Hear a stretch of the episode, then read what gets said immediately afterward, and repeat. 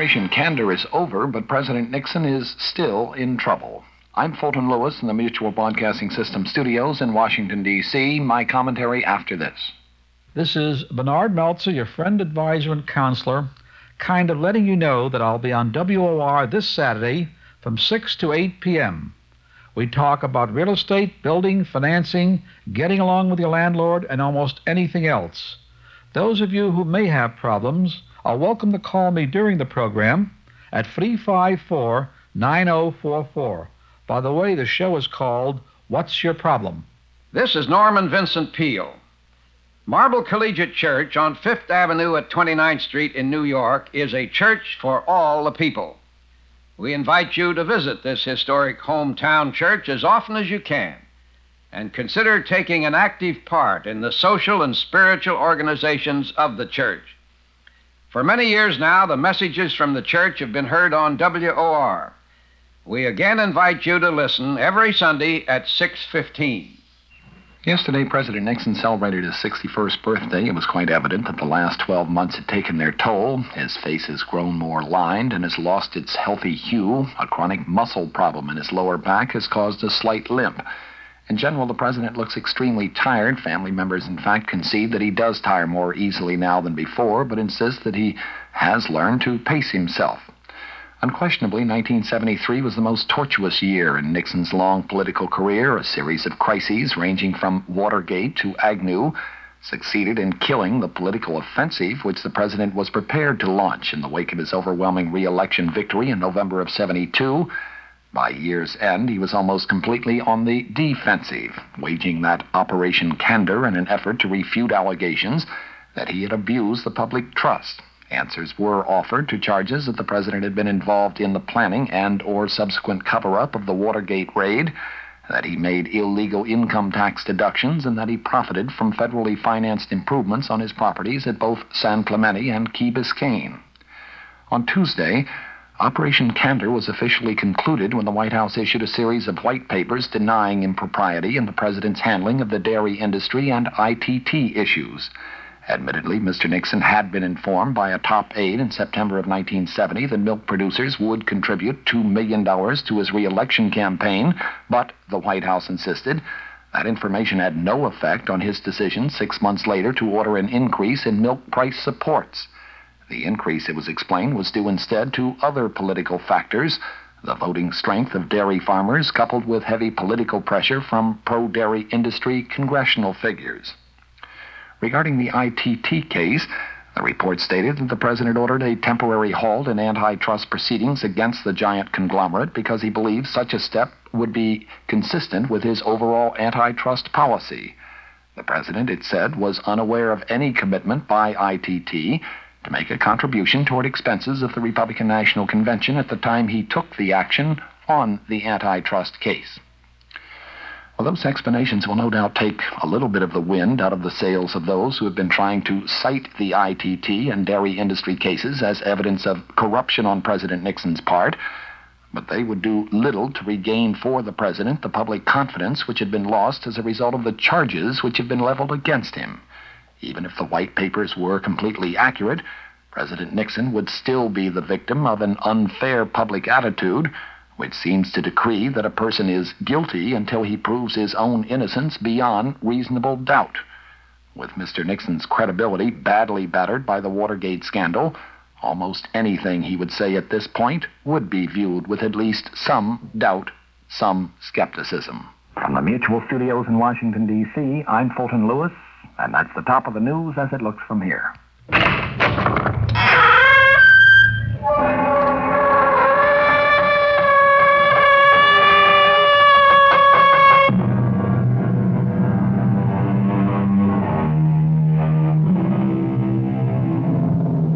Come in. Welcome. I am E.G. Marshall. Welcome to the world of terrifying imagination. Our story deals with fate. Some call it luck. Whatever it is, it works in the strangest ways to reward us or defeat us. Fate walked into Charles Powell's life in the person of Clint Livets, Now, look, Clint, or whatever your name is, I don't like you, and I don't like your insinuations. Now, if you don't get out of my office and leave these premises immediately, I'll have you put out.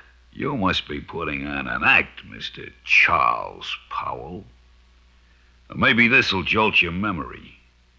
Three five four one oh six three. What? Yeah. I thought that would do it, Charlie. I thought that might help you remember.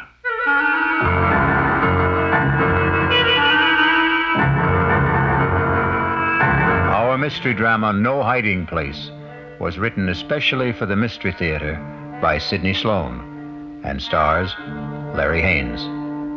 It is sponsored in part by the Kellogg Company, makers of Kellogg's Special K cereal. I'll be back shortly with Act One. And now another tale of the ball and chain. As Kellogg's Special K presents Overweight on an overnight Is the seat taken? Please sit down. Ah. You have exceptional legs. Oh. Uh, but why is one of them attached to a ball and chain? This ball and chain? It's a symbol. Funny, I would have sworn it was a ball and chain. I mean symbolic. Because carrying around a few extra pounds can be just like lugging around this ball and chain. I see. May I suggest something? Uh-huh. Try a bowl of Special K skim milk, orange juice, and coffee. It's the Special K breakfast. Will it make me lose weight? No. Oh. You must also exercise and eat smart at every meal. I see. Do you know the Special K breakfast is less than 240 calories, 99% fat free, and delicious? No, but if you hum a few bars, I'll try. And that's another tale of the ball and chain. Your happy ending could begin with the Kellogg's Special K breakfast. That's Kellogg's Special K. Good night.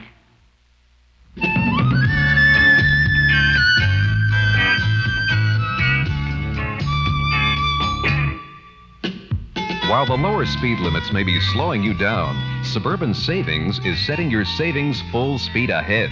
For a limited time, Suburban Savings is going the limit and paying a top 7.9% effective annual yield on all new four year 7.5% savings certificates. And Suburban guarantees it for four full years. In order to earn this annual effective yield, interest must remain on deposit for the full year. A $5,000 minimum is all you need to get your savings moving. Suburban compounds interest continuously from day of deposit paid quarterly. Early withdrawal prior to maturity is subject to a substantial penalty. Let your savings go the limit. Go to Suburban's convenient offices in Hackettstown, Sparta, Bayonne, Edgewater, Elmwood Park, Emerson, Morris Plains, Nutley, and Paramus. This is WOR New York, your station for the Mystery Theater.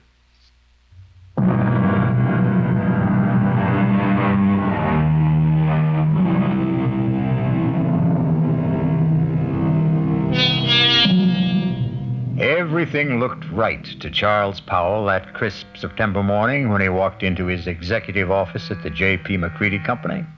And why shouldn't it? Charlie Powell was a big shot there. At 37, executive vice president of one of the largest manufacturers of heavy construction equipment in the country. And he had done it all in less than 12 years. It was a real life Horatio Alger story, even to his being engaged to J.P. McCready's daughter, Allison. How could anything go wrong? But it did. The moment he walked into his private office. Yes, Elsie. There's someone to see you. Appointment? No, sir, but he says that you'll see him. Mr. Powell, Mm-hmm. maybe I'd better come in and explain. Yes, all right, come in. Sorry if I sounded strange, but but really, Mr. Powell, that man is kind of frightening. Frightening? Well, he just sits there and grins at me. I, I told him you didn't see people without an appointment. He said, Oh, he'll see me. Just tell him it's an old friend, Clint. Do you know anybody by that name? Clint, Clint. No, it doesn't ring a bell. All right, send him in. I'll get rid of him. Okay. Don't say I didn't warn you. Mr. Powell will see you. Nice of you to see me, Mr. Powell. Well, I try to see everybody, Mr. Uh... Just Clint. I don't think you ever knew me by anything but Clint. You must remember, Mr. Powell. Well, I'm sorry, but I Come don't. Come on, give it a try. Give it a good try. Now, look here, I'm busy, and I have neither the time nor the patience. You must be putting on an act, Mr. Charles Powell. Or maybe this will jolt your memory. Three five four one oh six three. What? Yeah. I thought that would do it, Charlie. I thought that might help you remember.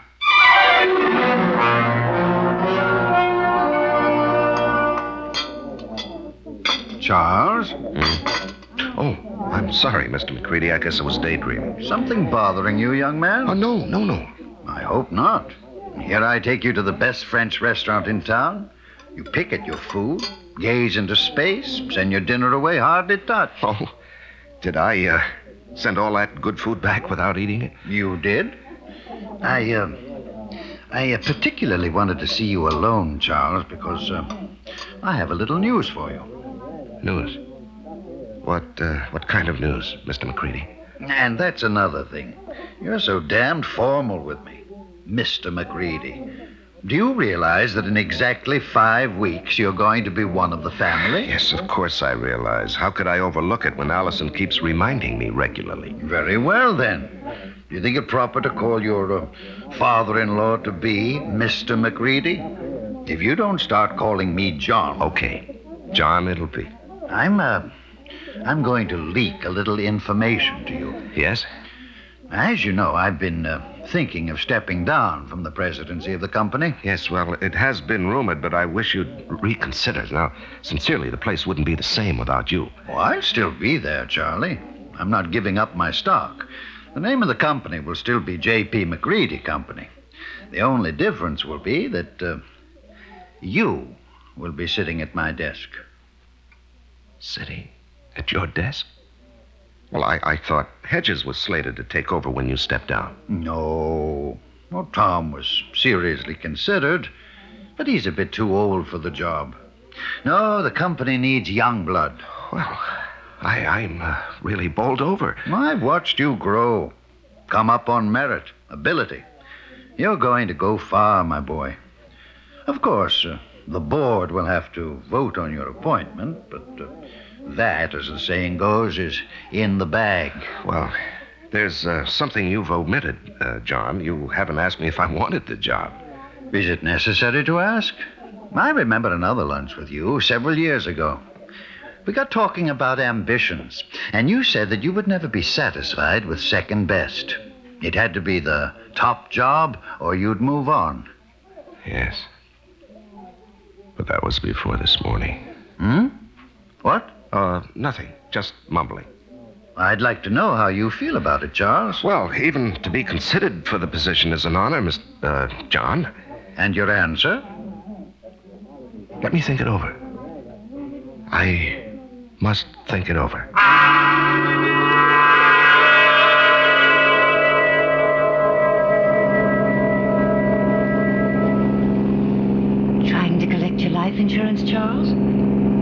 What?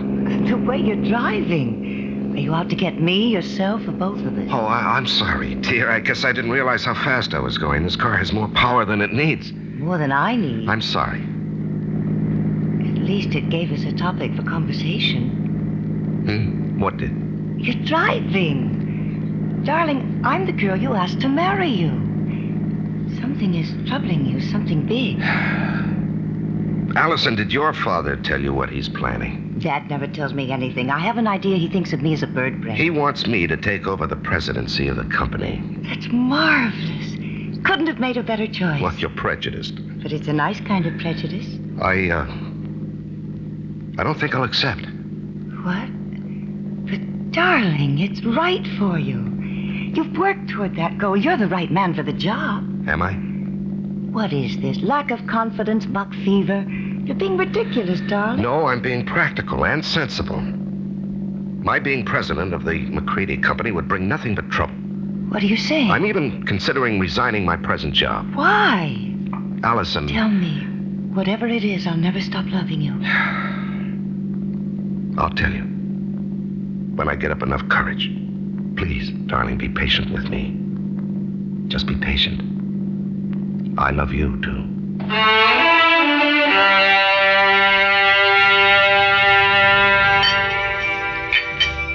So you finally got here.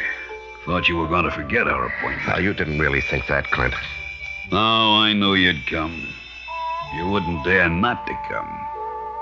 Sit. You got it with you?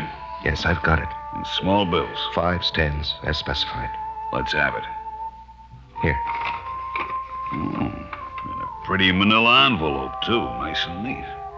Thanks. Now, look, I don't know how much longer I can do this. You'll do it as long as I say. And if I run out of money? Uh, you'll just have to scrounge around and find more. Well, I'm thinking of quitting my job. You wouldn't want to do that, Charlie. Well, suppose.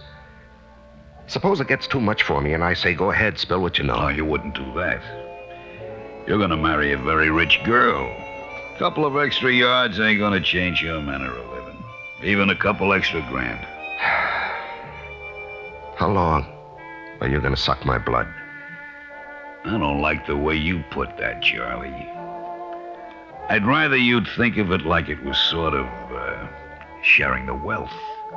You got the bread, I got nothing. This way, we both got something. I got a nice living, and you. Well, you got your freedom.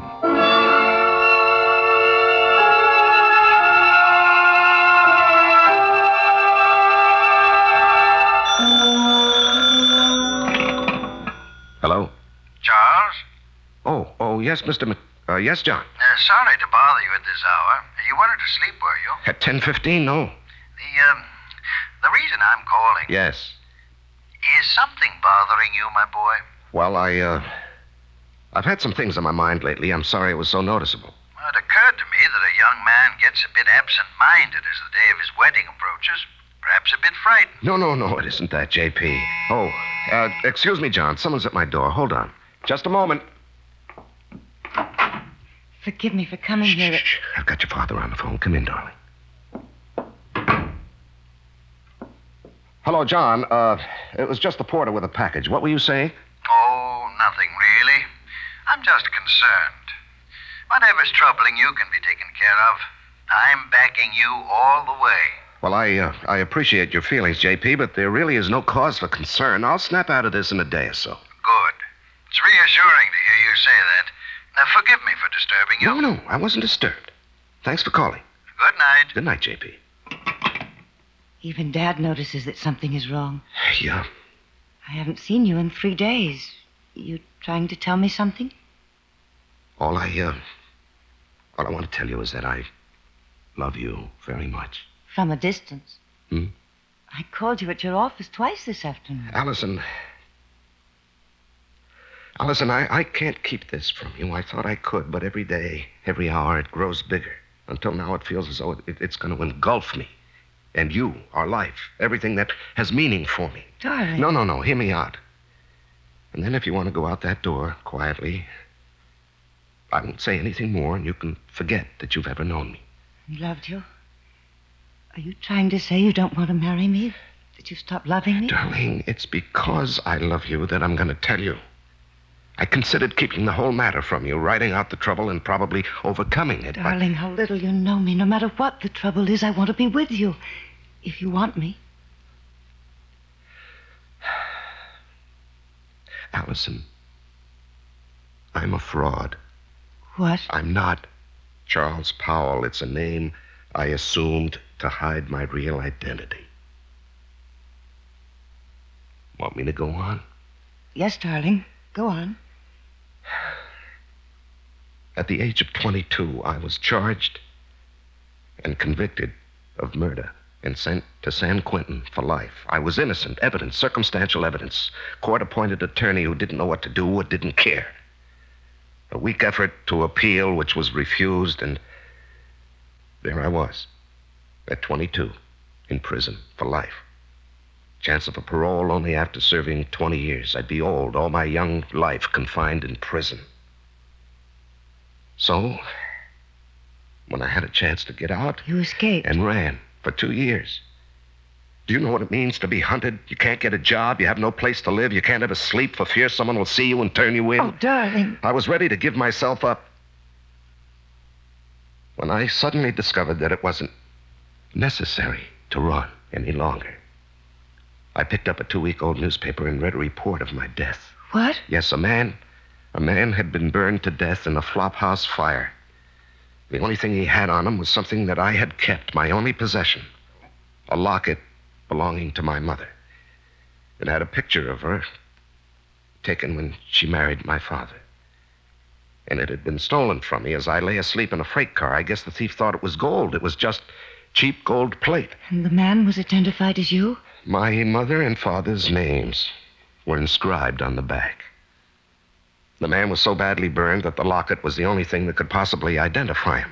And after two years of hunting, the authorities were glad to close the file on Robert Hagen. Robert Hagen. Sounds so strange. The name doesn't fit you. Oh, it sounds strange to me, too, now.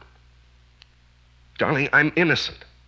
I never did it. It was all a mistake. I don't doubt that for an instant, dearest. I only wish you'd never told me. I had to tell you. I. You see, someone knows who I am. He's blackmailing me.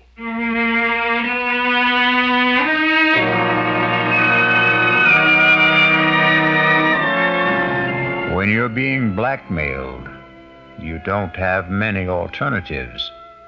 Charles Powell's whole life, his future, the happiness of the woman he loves, all hang by a very thin, flimsy thread. I'll be back shortly with Act Two. I'm Hi Brown, producer of Radio Mystery Theater. And as you may imagine, I'm excited about this new adventure in modern radio, this new statement of radio's marvelous power to stir the imagination. Now, we're wondering about your reaction, about who you are and how you like what we're doing. So, to encourage you to get in touch with us, we're holding a drawing for three weeks 50 prizes a week, two AM FM stereophonos, two travel clock radios, and 46 anthologies of modern suspense. Just mail us your name and address, and you're eligible. Of course, we'd like knowing whether your glad radio drama is back, but name and address will do it. To Mystery Theater, Box 50, Radio City Station, New York 119. That's Box 50, Radio City Station, New York 119. Offer good everywhere unless locally prohibited.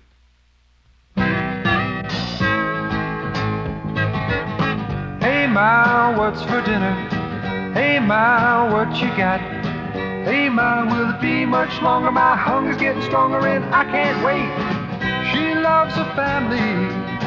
She wants the best. She does all that she can do. She lets ShopRite do the rest. Hey, Ma, what's for dinner? Hey, Ma, what you got? What's for dinner? How about ShopRite skinless, dinner size, or beef franks? One pound package, just 89 cents. Served with ShopRite frozen grade A spinach, 10 ounce packages, six for 89 cents at your ShopRite. She loves her family. She wants the best.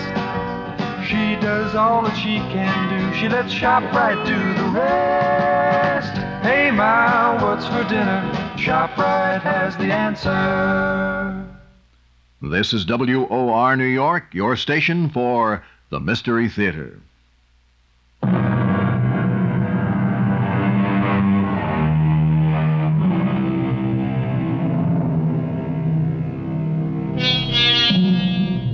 When Charles Powell chose to give in to his blackmailer, he didn't envision the trouble that was building up for him. Just keep paying and I'll keep my mouth shut, his blackmailer assured him. But then something happened that threatened to destroy Charles' fragile security. Yes, Elsie. Mr. Hamill is here to see you. George Hamill? Well, we're not playing tennis until tomorrow. I know that, Charlie. I've got something else to talk about. Business. Business? Yours or mine? Mine, but it concerns you. Okay, come in, George. Sorry to barge in on you. I know you're busy. Well, I'm never too busy to see George Hamill, rising young district attorney and next governor of the state. Your humor creaks, Charlie. Seriously, I've got something that sort of disturbs me. oh, what does? Last night in a bar over on the west side, a man was bashed over the head with a bottle. He's in serious condition. Well, what has that got to do with me? Well, the man who did the bashing, an ex con by the name of Clinton Livets, Yes? He's asking for you. Says you'll go as bail. Now, what I want to know is how does a guy like you get mixed up with a Joe like that? Now, George, what did you think? That he and I were buddies or something? I didn't know what to think. Well, I, I, I do know the man. He, uh, he applied for a job with the company a week or so ago. The foreman who interviewed him discovered he was an ex-con, and, uh, and uh, he re- refused to hire him. It was brought to my attention when one of the societies that helps ex-cons called me. So you got him a job in the plant? No, no, no, no, I couldn't. I mean, I wouldn't go over the head of the foreman, but I, I did see him, and I, uh, you know, handed him a couple of dollars. A couple and- of dollars. You know how much money he had on him when we brought him in? $276. Oh, well, uh, m- maybe he got lucky at the races with the money I gave him. How much was it? Oh, gee, I don't remember. Uh, 15, 20. I just took it out of my pocket and handed it to him. It was a, you know, a way of easing my conscience. I felt bad about the way our foreman had treated him. Well, take my word for it. This Clint Livets is a bad customer. Stay away from him. Uh-huh. Uh, what, uh, what will become of him? We'll go back to the pen where he belongs. Well, what's the bail set at? Five thousand. You're not seriously considering putting it up, are you? No, I was just asking. Because if you are, that's the last you'll see of your money. And for that matter, Mr. Livets, he'll jump bail. Please, George, I'm a big boy now, and I think I can make my own decisions. Well, who would have thought it? Charles Powell Bleeding Heart. Now, look, we've been friends for over five years. When you were running for DA, I backed you with substantial contributions. I like you. You're my friend. Now, let's not kick that all out because of some stupid disagreement. No. Let's not kick it out. I'm sorry, Charlie. But I just can't understand what your connection with that ex con is.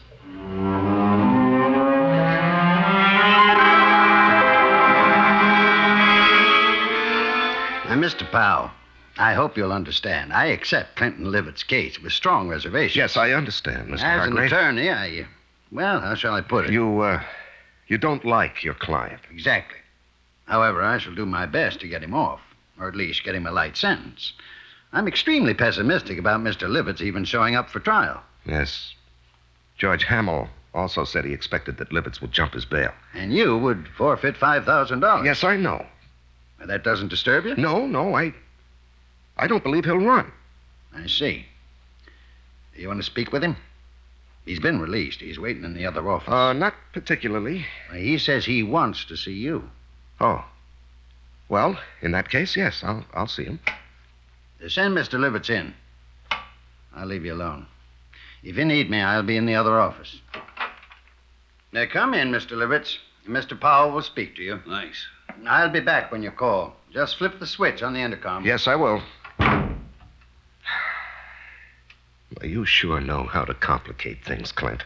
Story of my life. Do you realize you could go up for one to five years for what you've done? No, it couldn't happen. What do you mean it couldn't happen? Because you wouldn't let it happen, Charlie. Look, even with the best lawyer defending you, he can't guarantee he'll win the case. You won't let me go to prison, Charlie. I'm, I'm doing my best for you, but. No buts.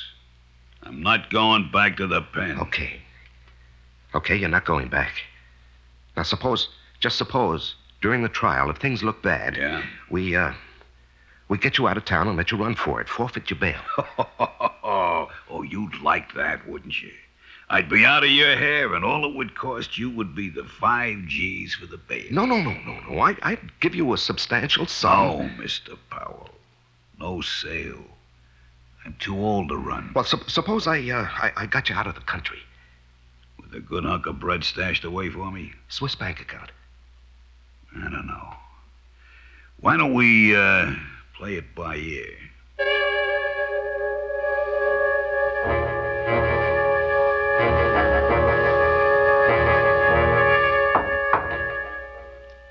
Come in. You, uh, wanted to see me, JP? Uh, yes. Uh, can you spare a minute? Yeah, sure. I've heard it on the grapevine that you were. How shall I put it? That you were aiding some ex convict in trouble with the police. That true? Yes, it's true, John, and I think I know what kind of grapes grow on that grapevine. All right. Now, George Hamill. Oh, that damn busybody. Why can't he stick to his job and. Now, my- George is a friend. He tells me that the man you're uh, protecting is a rather reprehensible character. Will you and let me explain? It's, it, it's just a matter of policy, my helping this man. policy? Well, yes, you, uh, you did ask me a few days ago to consider taking over the job of running this company. You're going to accept? Well, I was, uh, I was going to tell you today. Wonderful. Wonderful news. Allison will be delighted. I know she's been worried about your seeming reluctance. Oh, no, no, not reluctant any longer. In fact, I've got all sorts of ideas about what I want to do. This business of giving a hand to ex convicts is just one of them. Do you realize what this would mean in publicity for the company? To take an interest in the rehabilitation of men who would otherwise be lost, a burden to the taxpayer? I'm going to hire a PR man. We're going to be the big corporation with a heart, JP.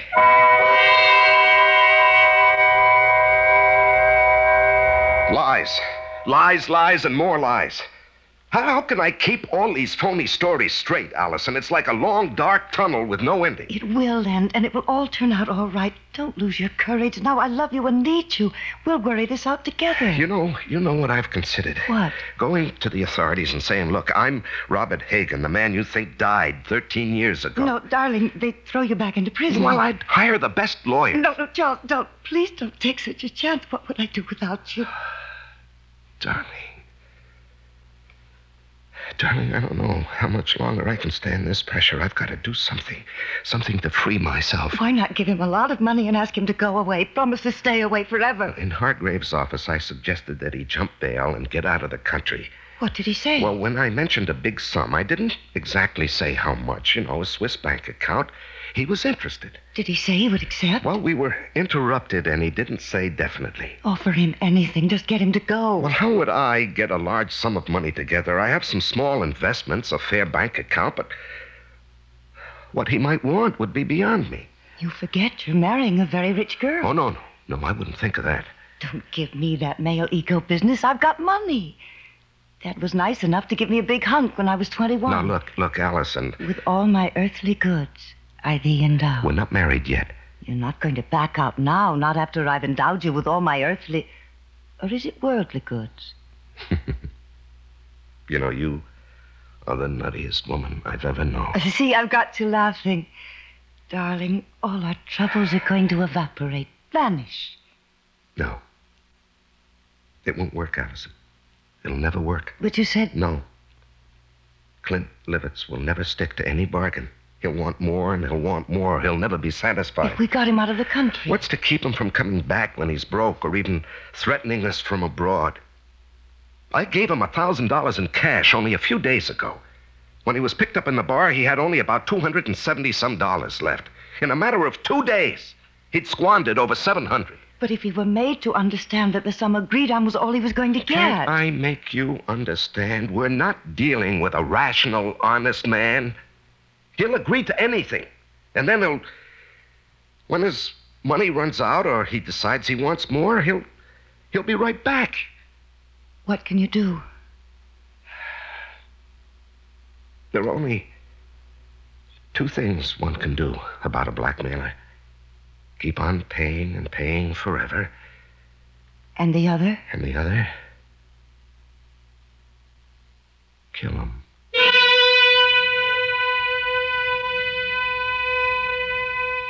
Just two ways to deal with a blackmailer. Charles now must face his conscience. The thought that has been in the hidden recesses of his mind has been spoken aloud. We will be back shortly with Act Three.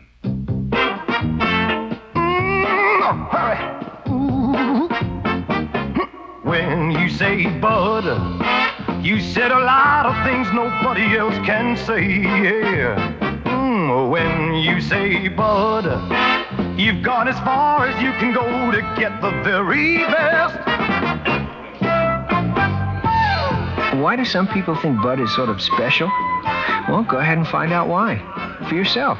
I mean, you don't really need me to tell you. Just try a Bud and um, think about it and decide for yourself. Well, sure, the Budweiser people really do believe that brewing beer right does make a difference. But even that's up to you. Because the king of beers is leading all the rest. When you say Budweiser, you said it all. Anheuser-Busch, St. Louis. I'm Barry Farber, and the drama on the Mystery Theater is deliberate and delicious. It's not that way on the Barry Farber Show. I wish it were. The guests who face me and each other across these microphones provide a lot of drama. A lot of it is quite accidental and spontaneous, by no means deliberate. And I wish it were all delicious. It is sometimes bitter, acrimonious. Uh, they get into violent controversies. A lot of people say that I run a talk show from 8.15 to 9 and 11.15 to 5 in the morning here on WOR. I deny that acrimoniously. Uh, I think I run a music show. There is no melody in the world as satisfying as the sound of two people in a free society freely clashing their convictions out loud over free microphones. And that's the kind of melody and the kind of drama that issues forth on the Barry Farber Show weeknights, coming up in a few minutes, 8.15 to 9, and later on from 11.15 until 5 in the morning. This is WOR New York, your station for the Mystery Theater.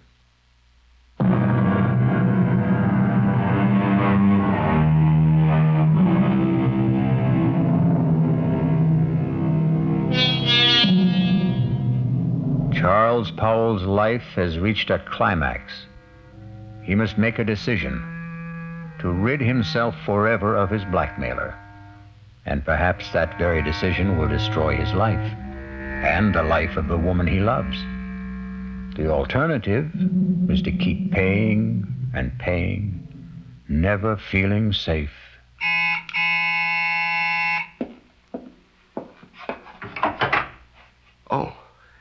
Allison, I, I was, uh. You were expecting him, weren't you? Yes, yes. I gathered as much when I called you at the office this afternoon. Aren't you going to ask me in? Uh, yeah, come in. You were so evasive. Well, he, uh, wanted to see me this evening. He, uh, wants more money. And you're going to give it to him? Well, I haven't many choices, have I? You mentioned one. No.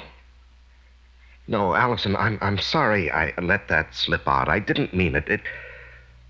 I, I couldn't go through with that if I wanted to. I could. What? Honey, you don't know what you're saying. I know very well what I'm saying. How long do you think you can keep this business hidden? Well, I don't know. I don't know. Maybe forever. Look, look, he's not a young man. All those years in prison, the kind of life he's led. How many years do you think he has left? He could die tomorrow. He could do something tomorrow that would expose the whole game, and then where would we be? No, Charles, I love you. I want us to marry and live a good, peaceful life. How can we with all that hanging over oh, us? Oh, Allison, darling, darling, you don't really know what you're suggesting.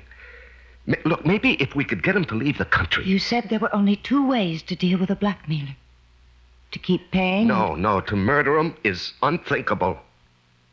George Hamill asked me to stop by at his office this afternoon. Why? He's not stupid. The story you gave my father about helping ex convicts as a public relations stunt didn't wash with him. He wanted to know what I know. Well, he was just fishing. The best way would be to make it look like an accident. Allison, we Hear me out. A car accident. How? If, if I cracked up with Clint in the car, I might be the one who gets it. And what guarantee do we have that, that he would die? No, you can't be in the same car. If he were in another car and you were following him, and if you raced ahead of him and cut him off and forced him to crash off the road. Oh, if, if, if. It's too iffy. It, it's so impossible. It's so dreamlike. It was a dream. Last night I dreamt you were in a car with me. We saw Clint up ahead of us. I said, There's Clint ahead of us. Cut him off and make him crash. Faster, faster. We'd nearly caught him. Now we're alongside him. Force him over. Cut in front of him. Then I woke up. I was calling out. I was afraid someone had hurt me. Oh, my darling. It was all so real. Oh, that's Clint now. Honey, you go out the back door. I'll phone you later. I'm going to stay and meet him. No. I'm staying. I've got something to say to him. He won't like your being here. Well, it sure took long enough. What's the idea, Powell? Uh, this is my fiancée, Allison McCready. What's she doing here? Will you come in and stop being childish? I ain't saying a thing. You got nothing on me. And remember, Mr. Powell, you got a lot more to lose than I have. You're not going to lose anything, Mr. Livets. You're going to gain by my being here. Yeah? Mr. Powell has told me his story, and I agree that it must not get out. Go on. I've a lot more money than. Let me put it this way Charles and I are going to be married. We want you to leave the country. Ho, ho, ho, ho, ho. I bet you do. Now, look, Clint, you'll do better by accepting our proposition. We intend to hand you $50,000. And an airplane ticket. One way. And never come back. And never come back. Well, I always wanted to travel, but What?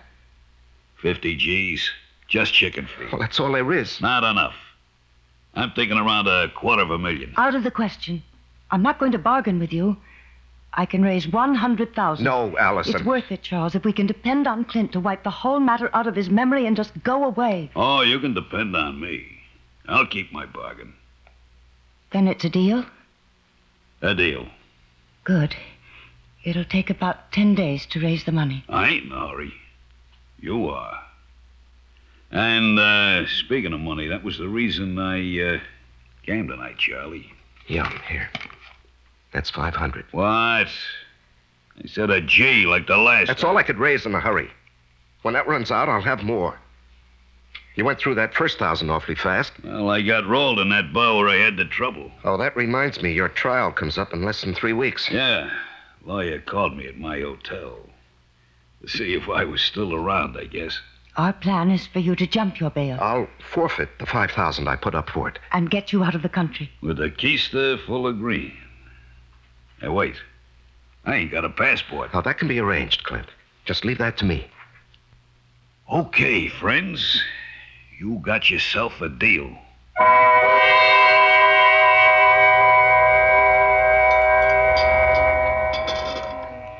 Say, Charlie. Hmm? You're going to put this meal on your expense account, I hope. Too rich for your blood, George? Too rich for my pocketbook. That's JP's favorite French restaurant. Oh, yeah. Nice to have wealthy, high paid executives for friends. I'm a simple man. I like simple things. And I like simple answers. Meaning? How long are you going to cling to that cockamamie story about your helping ex cons rehabilitate themselves? Well, it's the McCoy, George. That guy got something on you, Charles? Pardon, monsieur, the telephone for you. Oh, uh, yes, thank you. Where is it? It is here, monsieur. I will plug it in for you. Thank you. Just like the movies. Yeah. Hello? Charles, Oh, yes, Allison. I know George Hamill's with you, else he told me you were lunching with him. Listen to what I'm going to say, but don't let on to George. Uh, yes, yes, yes, dear. Uh, Allison says hello and to remind you that in two and a half weeks she wants to see you at the church promptly at 11. I'll try to remember. Okay. He's all set, darling. Now, what's so important? It's got to be tonight. I'll have the house all to myself. Uh, why is the color scheme so important? The housekeeper and her husband are going into town to see their 15 year old son in the high school play. Well, I don't see that that's such a problem. Choose whatever color will make the bridesmaids happy. Rent a car and let Clint take it to drive out and be here promptly at 9. Do not come together. You come out in your own car, but first report it broken down. Have it picked up tomorrow morning. You bring it back after it's all over. Understand? Did not see each other. You couldn't get here because your car was out of order. Oh, yes, yes, I follow, dear. I follow. I'm, I'm not sure I agree. I have a 22 target pistol. I know how to use it. Yes, I. I know you have to ask him to come, dear, but. Then what do we do with the unwelcome guest? There's a spot about a hundred yards behind the house. We get him out there in a wheelbarrow. There's a hole, an old cesspool. We drop him in, quick climb. Gardner's got several bags. But, uh. Suppose the gardener wants to supply some flowers He's for been gone over a year, fired. We didn't hire one after that. As soon as it's all over, we'll take the rental car and dump it over the edge of the road near town. You know that bad place where there's no shoulder on the road and only a flimsy guardrail? Mm-hmm. Yes, yes, I, I, I know. I know. We dump the car there, let it smash up if it catches fire, so much the better. Then you take me back to the house and rush back to the city. Report the rental car stolen. You've been in your apartment all evening. Understand? Yes, uh. The color scheme suits me fine, dear. You sure have it all planned. No baubles, uh. No slip ups. All planned. Yes, I'll, I'll be in my office till late tonight. Nine, at least, if you want to reach me. Good. That was for George's ears, wasn't it? Yes, that's correct, Allison. I, uh. Now, look, I have a report to get out. Uh, if you've completed your instructions, I'll get back to my lunch with George. Goodbye, dear. Wow. That's only the beginning, Charlie. Wait till she gets you signed on the dotted line.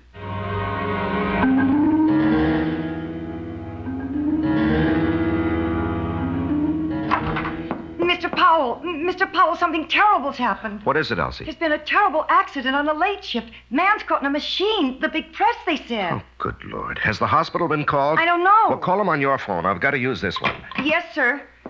I'll call. And then call down to the plant. Tell them I'm coming down. If it's what I think it is, the machine will have to be partially dismantled. Yes, sir. Hello? Allison, listen, there's a change of plans. Charles, where are you? I'm still at the office. Something's happened. it, it's 8.30. He'll be here at 9. Yes, I know. He has the rental car. I got it for him. When will you be here? Well, there's been a bad accident on a night shift. A man's caught in a big metal press. I've got to help get him out. But us? What about us? Well, when he comes, stall him. Just tell him what happened, why I'm delayed. I haven't got the money, Charles. Tell him I'm bringing the money, the airplane ticket, and the passport. Just stall him. I'll do my best, but hurry. He scares me.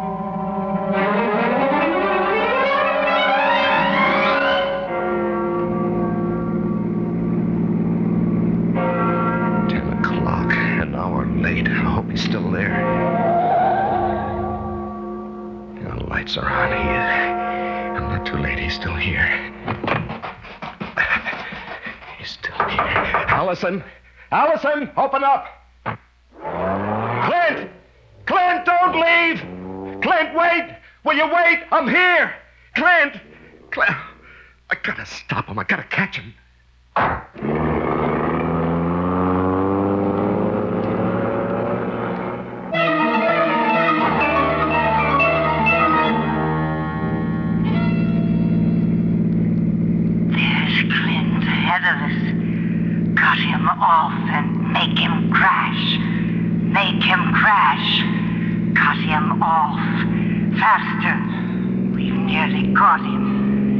Alongside him. Clint, Clint, will you stop? I'll run you off the road. Force him over. Force him over. You've cut him off. You've done it. crashed and burning. Let him. Let him burn.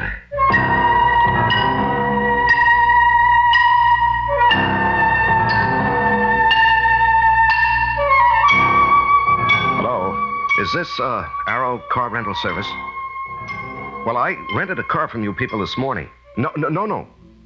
No, there's nothing wrong with the car. I just want to report it stolen.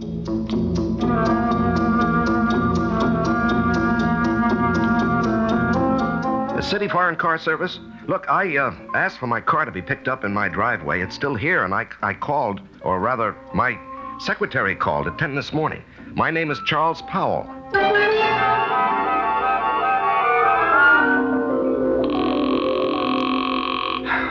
Come on, come on. Will you answer the phone?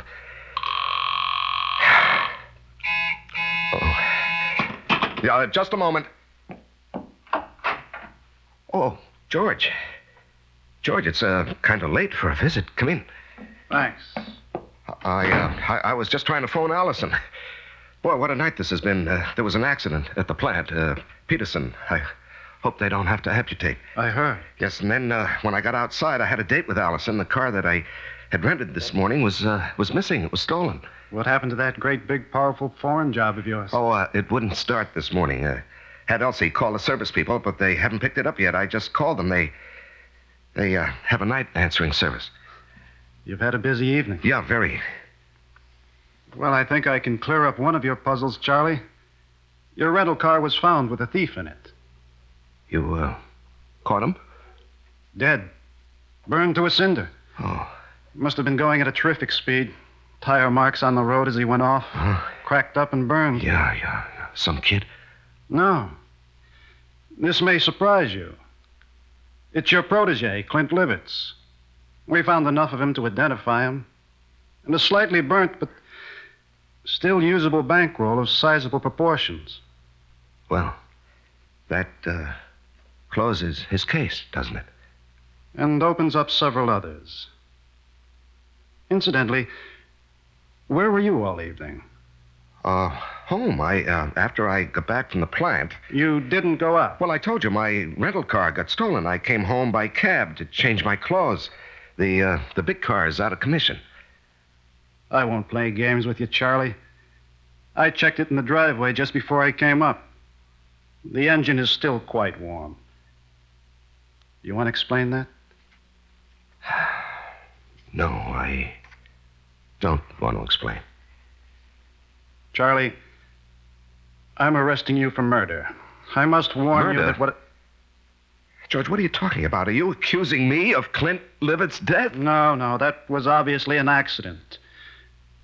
I'm holding you for the murder of Allison McCready, the girl you were going to marry.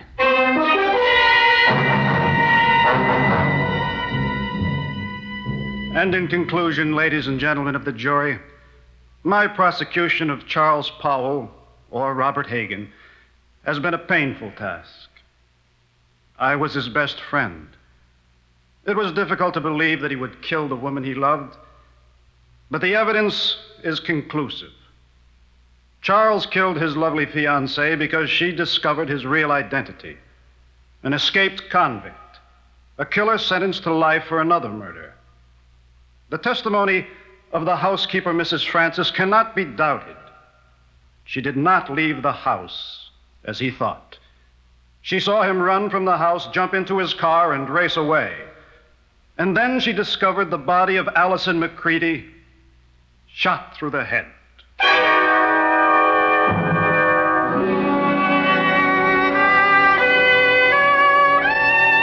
Your Honor, may I. May I make a statement before you pronounce sentence? I did not kill Allison. I loved her. To say anything more in my defense is useless and unnecessary. Allison is dead. All I ask is that I be given the chance to follow her. Swiftly and efficiently.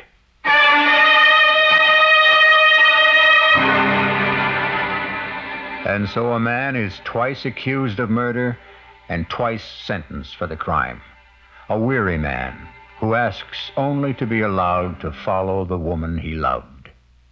I'll be back shortly.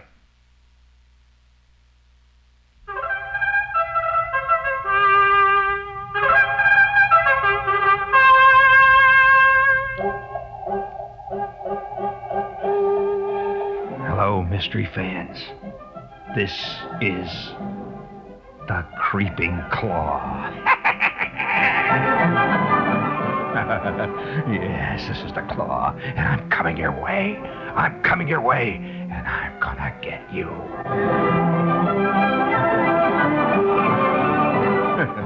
oh, I'd love to play the lead in one of those mysteries. This is uh, Jean Shepherd Gang, and uh, I'm here to tell you that there's been a great time change here on WOR. And from here on in, I'm going to be heard every night. There's been all kinds of phone calls about it, so here's the answer. Every night at 9:15, Monday through Friday. Jean Shepherd, better known as the Creeping Claw. This is John Wingate. Tonight at 10 on the Wingate News Digest, the story of the Big A. What's the Big A? It's a service station on Castle Hill Road in the Bronx. Problem there? Oh, yeah. He got a summons. Why the summons? Because he had to sign out for customers only. And he says he's absolutely dead right. The guy who runs it, I'll talk to him on the Wingate News Digest. I'll ask him whether he believes oil companies are at fault or not. And something else coming up. The big clubs are having a hard time. The Cornell Club, the Princeton Club, the Harvard Club. There's a generation gap. There are many problems, including economic. What's happened to the big clubs? Who goes to them? And the problems there. All on the Wingate News Digest. Tonight, 10 o'clock, right here on WOR.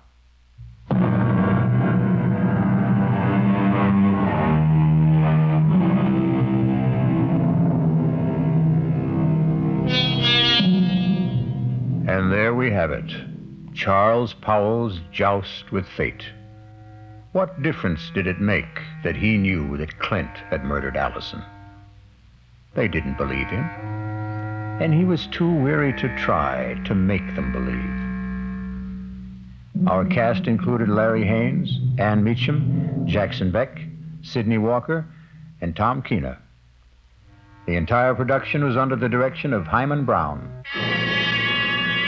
Now, a preview of our next tale. I don't understand it. Tub's bone dry, ma'am. Hasn't been used. Now, not not tonight, anyway. His clothes. Howard's clothes. He'd empty his suitcases and put his clothes in the closet. His, his suitcases, too. Just ladies' clothes. Yours, ma'am? Yes. Hey, look, look, this dream you had. It was no dream. Okay, okay, so maybe you imagined. I didn't imagine anything. Do you imagine a husband? Do you imagine a month long honeymoon? Do you imagine a man in a chair with a knife in his chest? Radio Mystery Theater was sponsored in part by Anheuser-Busch Incorporated, brewers of Budweiser. This is E.G. Marshall inviting you to return to our Mystery Theater for another adventure in the macabre. Until next time, pleasant dreams.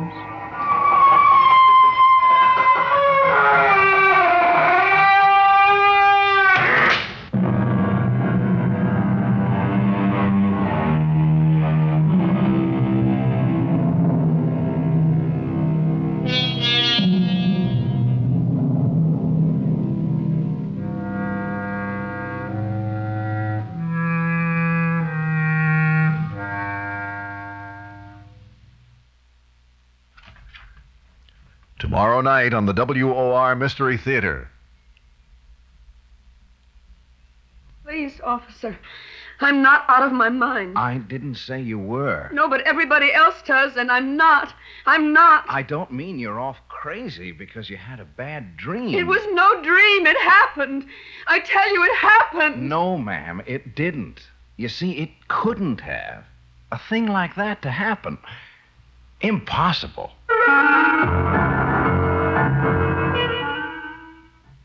Good evening, everybody. This is Patricia McCann. Arthur Mitchell was the first black person in the United States to join a major dance company. Today he's with the New York City Ballet, and somehow he's had time to form his own company, the Dance Theater of Harlem, for children, teenagers, and adults. He is an up, positive, alive person, and he is our guest tomorrow morning at 11:15 a.m. right here on WOR. Remember Lois Nettleton and Tony Roberts star in Honeymoon with Death.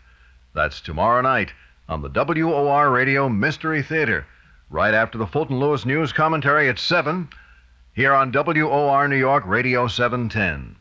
And right now, stay tuned for all the latest news with John Scott. WOR New York, an RKO General station.